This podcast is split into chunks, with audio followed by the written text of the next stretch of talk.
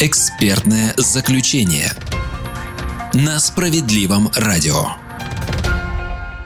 23 сентября Федеральная налоговая служба, как следует из новости с ее сайта, приступила к ежегодной рассылке налоговых уведомлений для уплаты транспортного и земельного налогов, а также налога на имущество. Физическим лицам всего будет направлено свыше 67 миллионов таких уведомлений. И после того, как граждане увидят эти письма счастья, появляется сотня, если не тысячи сообщений об астрономических суммах ошибочно начисленных налогов. Можно ли оспорить решение налоговой? Ответ – да, и можно, и нужно.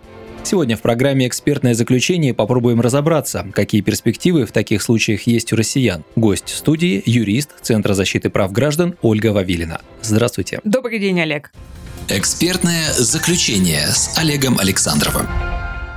Ольга, стандартная ситуация. Каждой осенью человек обнаруживает в своем почтовом ящике или в личном кабинете налогоплательщика на сайте ФНС квитанцию с суммой начисленных налогов. И иногда эти суммы, что уж скрывать, повергают в шок. Поневоле задумаешься, а можно ли размер налога уменьшить, а заодно как проверить правильность оценки объекта налогообложения. Законные способы уменьшить налоги есть. В этом году налоговые уведомления получат владельцы налогооблагаемого имущества, то есть автомобилей, земельных участков и объектов капитального строительства за период владения в течение 2020 года. Самые горячие споры обычно разгораются как раз из-за налогов на недвижимое имущество и землю. Верно. И в большинстве регионов России оба сбора рассчитываются исходя из кадастровой стоимости объекта или участка. В идеале она должна быть близка к рыночной, но так происходит не всегда. В интернете можно найти немало жалоб, что налог на квартиру за год вырос в 3 или 4 раза, и только из-за кадастровой переоценки. И еще один пример – налоги на участки в одном садоводческом товариществе. Иногда случается, за что соседи отчисляют взнос за свои 6 соток, которые сильно разнятся. Почему это происходит? Если ранее такие налоги исчислялись исходя из инвентаризационной стоимости недвижимости, то новый порядок предусматривает его исчисление по кадастровой стоимости, которая обычно максимально приближена к рыночной цене. Оценщики, нанятые государством или инженеры БТИ, не выезжают на место и не осматривают квартиру, дом, гараж, участок земли. Поэтому их оценка зачастую не учитывает ряд значимых факторов. Ее состояние, удаленность от дороги, благоустройство устройство района, где находится объект, и экологический фактор, что иногда приводит к ошибкам. Также встречаются ошибки в расчете, в том числе в связи с падением рыночной стоимости объекта по различным причинам. Законодатель предусмотрел возможность такой ситуации, поэтому федеральным законом о государственном кадастре недвижимости установлен порядок обжалования и пересмотра кадастровой стоимости объекта недвижимости. Переоценка объектов недвижимости производится не чаще, чем один раз в течение трех лет, а в городах федерального значения не чаще, чем один раз в течение двух лет. В такой ситуации владелец недвижимости, имеющий завышенную кадастровую стоимость, может оспорить ее, чтобы не переплачивать налог. Да, и для этого потребуется доказать факт неверного определения кадастровой стоимости. В первую очередь необходимо узнать, в какую сумму оценили вашу недвижимость. Оценку производят независимые оценочные компании по договору с органами власти. А кадастровая стоимость каждого объекта недвижимости размещена в открытом доступе на официальном сайте Росреестра. Заходим на сайт, вводим в поиске объекта недвижимости его кадастровый номер или адрес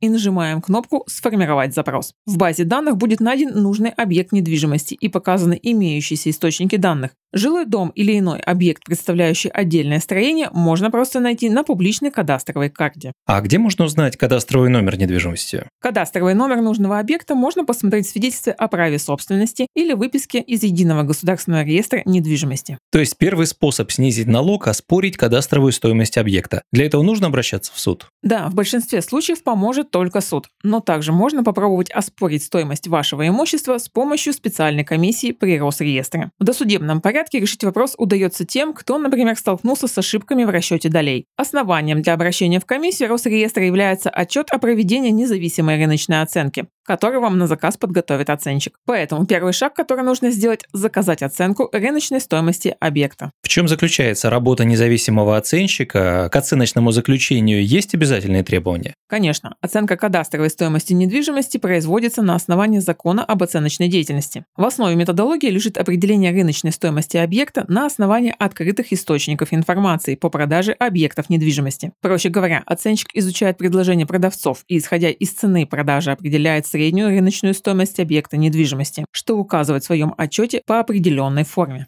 А если мне нужно понять, какова стоимость доли в квартире, тоже нанимать оценщика? Кадастровая стоимость доли в квартире определяется простым арифметическим методом, то есть общая кадастровая стоимость делится на размер доли, и оценщик вам не нужен. Досудебный спор может долго длиться? Заявление о пересмотре кадастровой стоимости, поданное в комиссию по рассмотрению споров о кадастровой стоимости, рассматривается в течение одного месяца с даты его поступления. И в течение 7 дней с момента поступления заявления комиссия сообщает об этом с указанием даты рассмотрения дела в орган местного самоуправления и лицу, обладающему правом на такой объект недвижимости. Важно знать, решения комиссии могут быть оспорены в суде. Кроме того, заявитель имеет право оспаривать в суде не само решение комиссии, а также результаты определения кадастровой стоимости. Если поход в Росреестр ожидаемого результата не принес, пишем заявление в суд, так? Обращение в суд – это стандартный способ снизить налог. Процедура рассмотрения заявления об оспаривании кадастровой стоимости в суде регламентирована главой 25 Кодекса административного судопроизводства. Вы должны доказать в суде, что кадастровая стоимость выше рыночной, и там также понадобится заключение независящего оценщика, в котором проводится доказательство завышения стоимости вашей недвижимости. Если оценщики предоставят заключение в соответствии со стандартами оценки, что рыночная стоимость недвижимости значительно ниже кадастровой, тогда это будет основанием пересмотра стоимости. Сколько стоят услуги независимого оценщика? Стоимость независимой рыночной оценки квартиры сейчас колеблется в пределах от 10 до 30 тысяч рублей, в зависимости от расположения и площади объекта.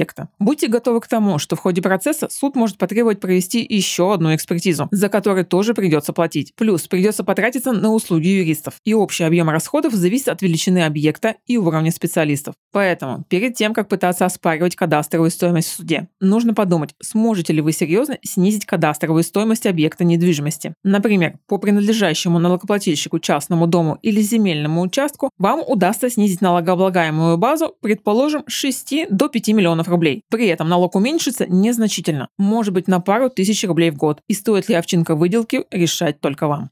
Но ведь если суд встанет на сторону истца, то налоговая не только уменьшит налогооблагаемую базу недвижимости, но и вернет уплаченные по налогу излишки? Возможно. Если разбирательство будет выиграно, все расходы переложат на ответчика. А по вопросу перерасчета налога за предыдущие года говорит статья 52 Кодекса, и она не ограничивает право налогоплательщика на перерасчет налога в связи с реализацией права на применение иной налоговой базы. Да, надо хорошенько подумать, есть ли смысл оббивать пороги, чтобы затевать спор, и неизвестно, удастся ли выиграть иск в суде. Согласна. В 97% случаев по статистике суд встает на сторону налогоплательщика. Это практически гарантированная победа. В этом случае в результативной части судебного решения должна быть указана величина установленной судом кадастровой стоимости объекта недвижимости, которая является новой кадастровой стоимостью и подлежит внесению в Государственный реестр недвижимости. В эфире программа «Экспертное заключение». Сегодня с нашим гостем, юристом Центра защиты прав граждан Ольгой Вавилиной, мы говорим о том, можно ли уменьшить размеры налогов граждан. В первой части обсудили нюансы обжалования налогооблагаемой базы по земельному и имущественному налогам. Но есть же еще споры по исчислению налога на доходы по транспортному налогу. Об этом расскажем через несколько секунд, а также о том, как вообще можно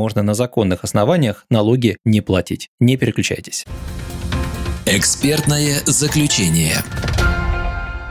Если вариант со спариванием кадастровой стоимости не кажется выигрышным, есть способ номер два. Например, найти возможность изменить статус объекта или получить льготу. Да, но и тут не обошлось без нюансов. Во-первых, можно повлиять на налоговую базу, то есть изменить назначение земельного участка или объекта. Во-вторых, снизить саму ставку, изменив статус налогоплательщика. От уплаты имущественного налога освобождены в частности пенсионеры и инвалиды. Приобретение такого статуса позволяет претендовать на льготу. Прием с изменением назначения объекта пригодится владельцам апартаментов. Ставка налога по ним выше, чем на жилье, и это надо учитывать. Также в числе тех, кто может не платить налог на имущество физлиц, это владельцы помещений помещений, которые пользуются исключительно как творческие мастерские, ателье или студии. Ну, то есть вариант – это оформить свое помещение как творческую мастерскую. Да, но не забывайте, что от налога освобождается только одно такое помещение. Это федеральная льгота, поэтому она действует во всех регионах страны. Как оформить такую недвижимость? Какие документы нужны? Чтобы получить льготу, нужно подать в налоговую заявление и приложить документы, которые подтверждают право на нее. Проще всего это сделать через личный кабинет налогоплательщика на сайте ФНС. Без справки ничего не выйдет. Налоговая рекомендует в качестве документов, подтверждающих творческий статус помещения, прикладывать акты местных властей. Например, из Управления культуры администрации города, если она подтверждает, что недвижимость используется для творческой деятельности. Это могут быть решения городской думы о предоставлении и использовании помещений в культурных целях. Еще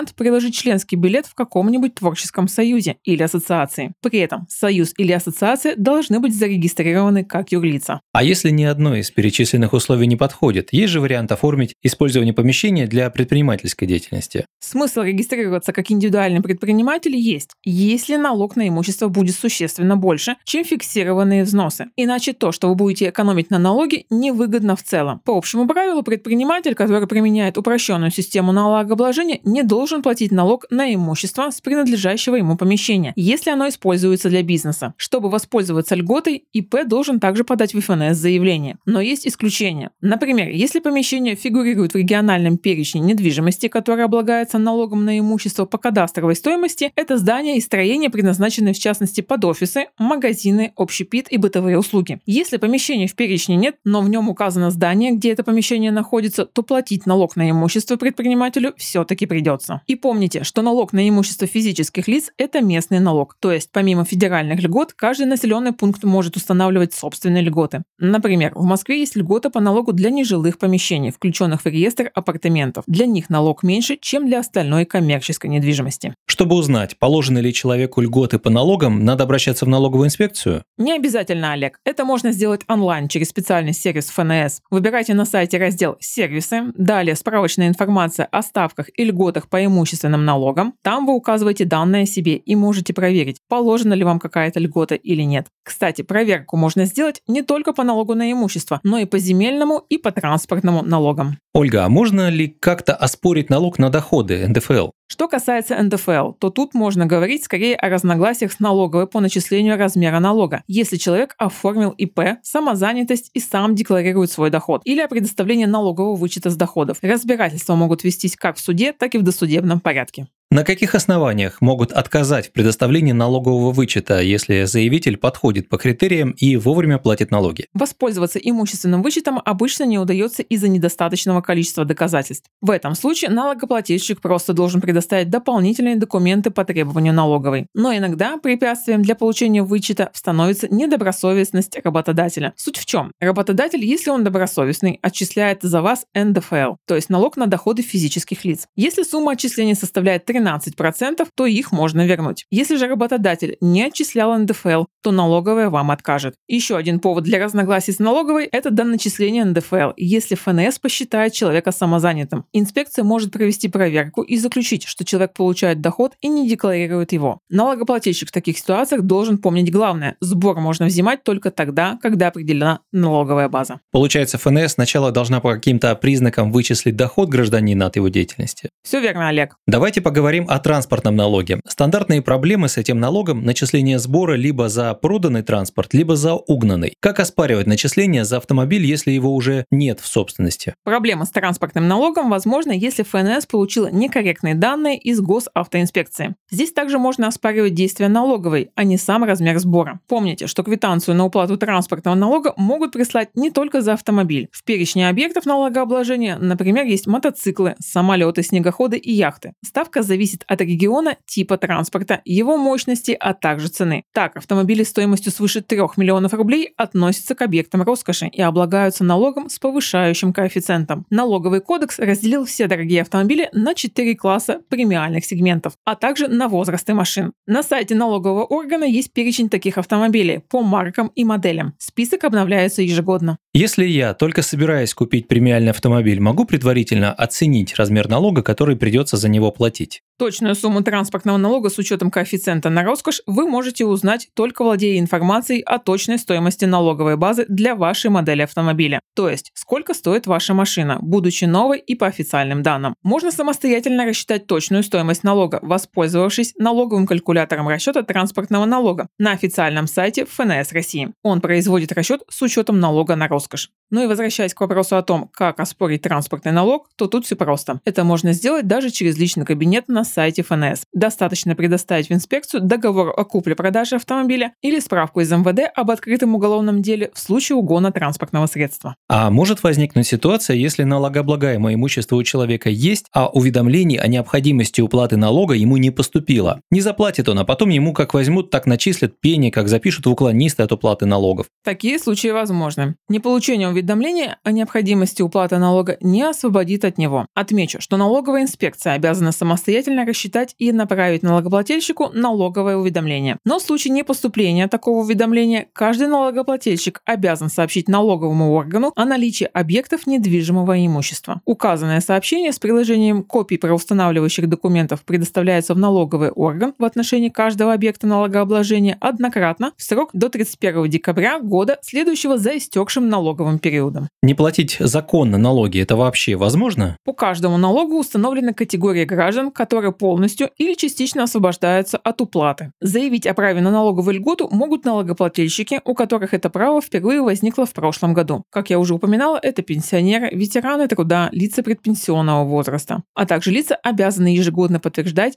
право на налоговую льготу, например, инвалиды. Кроме того, налоговые вычеты предоставляют многодетным семьям, то есть родителям, имеющим трех и более несовершеннолетних детей. Решение об освобождении отдельных категорий граждан от уплаты земельного и транспортного налогов чаще всего принимают органы местного самоуправления. Там же прописаны условия, например, если земельный участок не превышает 6 соток, то начисление налога за него не осуществляется. Добавлю, что по земельному налогу в ряде регионов применены новые результаты государственной кадастровой оценки земель, вступившие в силу с 2020 года. С ними можно ознакомиться, получив выписку из Единого государственного реестра недвижимости в МФЦ или на сайте Росреестра. Кто имеет право на льготы по налогу на имущество? Это пенсионеры, инвалиды первой и второй групп, инвалиды с детства, ветераны боевых действий, военнослужащие и другие категории граждан, нуждающиеся в социальной защите. Налогоплательщики, получившие право на налоговые льготы, могут самостоятельно подать соответствующее заявление в налоговый орган. Обобщая вышесказанное, совсем не платить налоги не получится. Даже если вы имеете право на льготу, то для начала нужно уведомить свою налоговую об изменении социального статуса. Верно, Олег. Хотя с прошлого года, когда началась пандемия коронавируса, часть госуслуг оформлялись автоматическим путем межведомственного взаимодействия. И процесс этот идет. Список услуг, когда не нужно бегать со справками по инстанциям, расширяется. И в каждом конкретном случае лучше уточнить. Например, позвоните на горячую линию ФНС 8 800 222 22 22.